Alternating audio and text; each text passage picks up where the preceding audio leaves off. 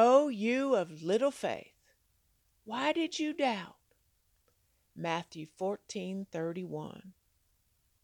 Dear friends, just like her famous father, Reverend Billy Graham's sweet daughter Anne is full of wisdom. Her year long Bible study is aptly entitled Into the Word and is downright good teaching. When delving into why Jesus had to die, she presents Matthew 26 64 to 66, where old Caiaphas was in a tizzy over Jesus calling himself the Messiah, the Son of Man. One of Sister Anne's questions was, What doubts do you have about God's Word or about who Jesus is?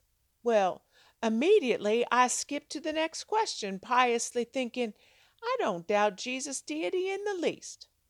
But then she had us read Mark 11:23, and conviction began to bubble.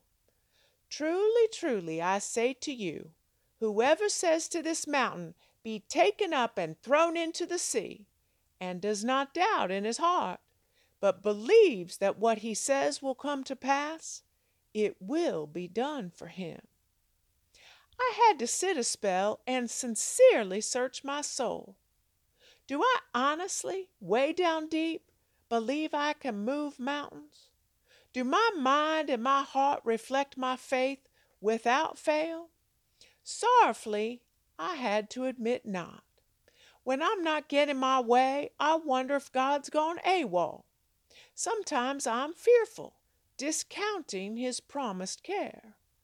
And all too often I make choices rooted in my own selfish will versus my Father's.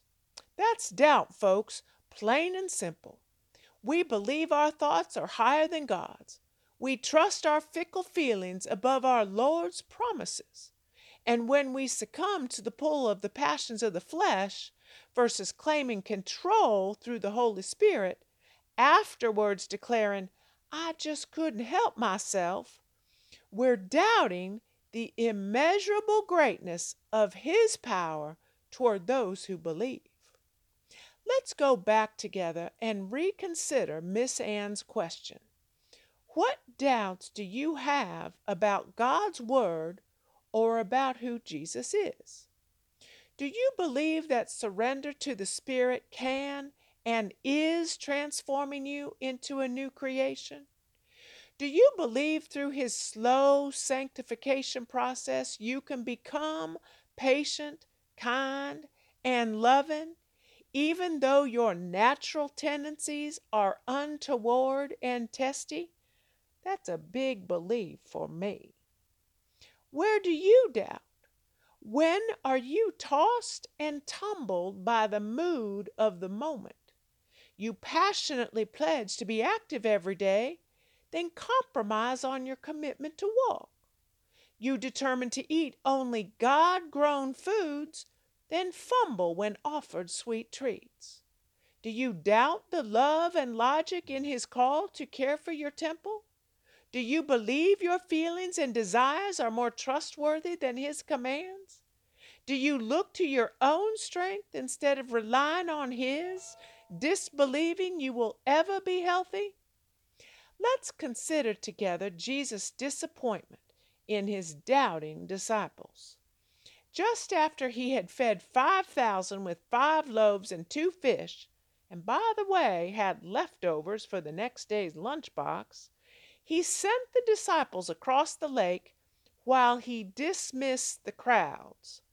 Upon seeing the storm, like he didn't know this was part of the script, he walked upon the water to get them, immediately assuring them, Take heart, it is I. Do not be afraid. Now, that's truly amazing. Only someone supernatural could stroll atop the sea. So Peter, in his Peterish manner, says, Lord, if it is you, command me to come to you on the water. Jesus said, Come on.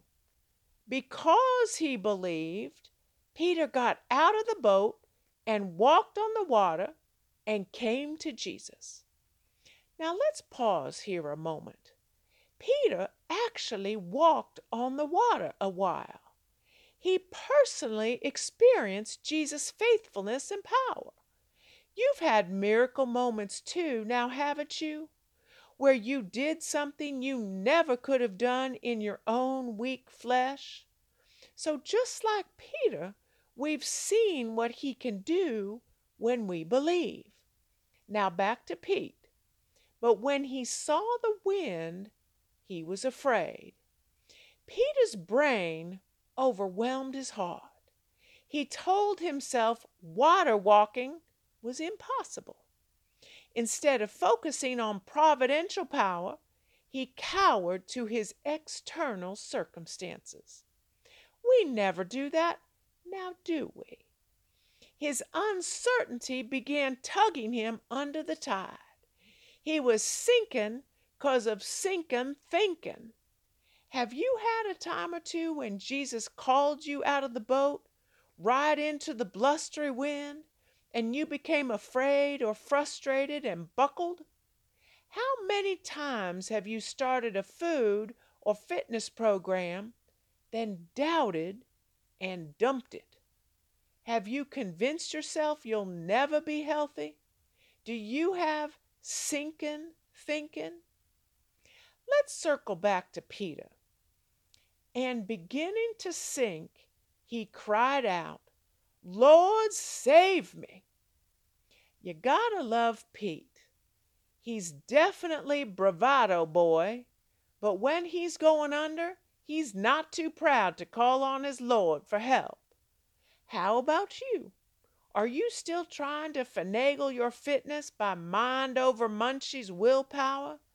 Is there even a teeny weeny part of you that wants to tighten up your tummy just to prove you can? To become good enough? Oh, sisters, you are good enough. You are a new creation, but you are also needy and weak. So God wants to be your refuge and strength, a very present help in time of need. That's Psalm 46 1. So don't wait another minute. Cry out, Lord, save me. Jesus immediately reached out his hand and took hold of him, saying to him, O you of little faith, why did you doubt? O ye of little faith, why did you doubt I would make you strong in your spirit? Why did you doubt that passions of the flesh are a privilege because they tether you tighter to me? Why did you doubt I would be by your side when the winds whipped up?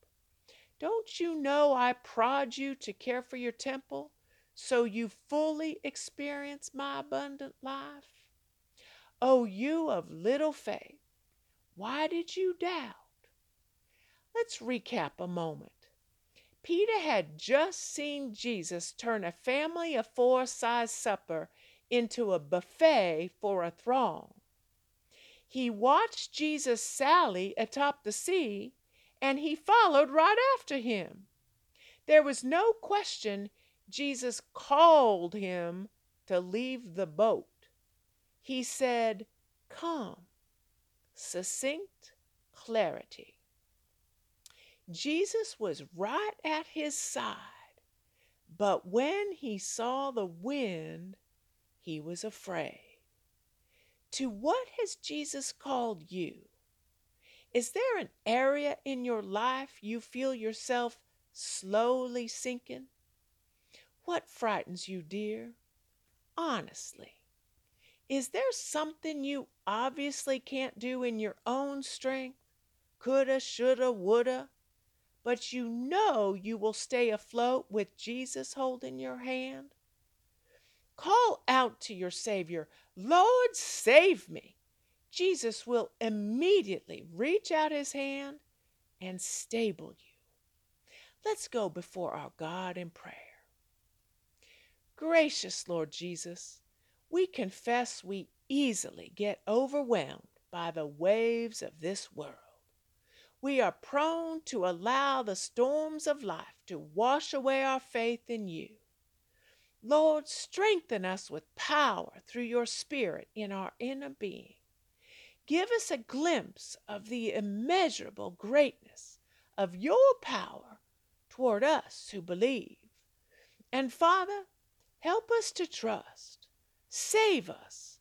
Take hold of us that we might live our lives victoriously and miraculously, that others might see, that you might be glorified. Amen.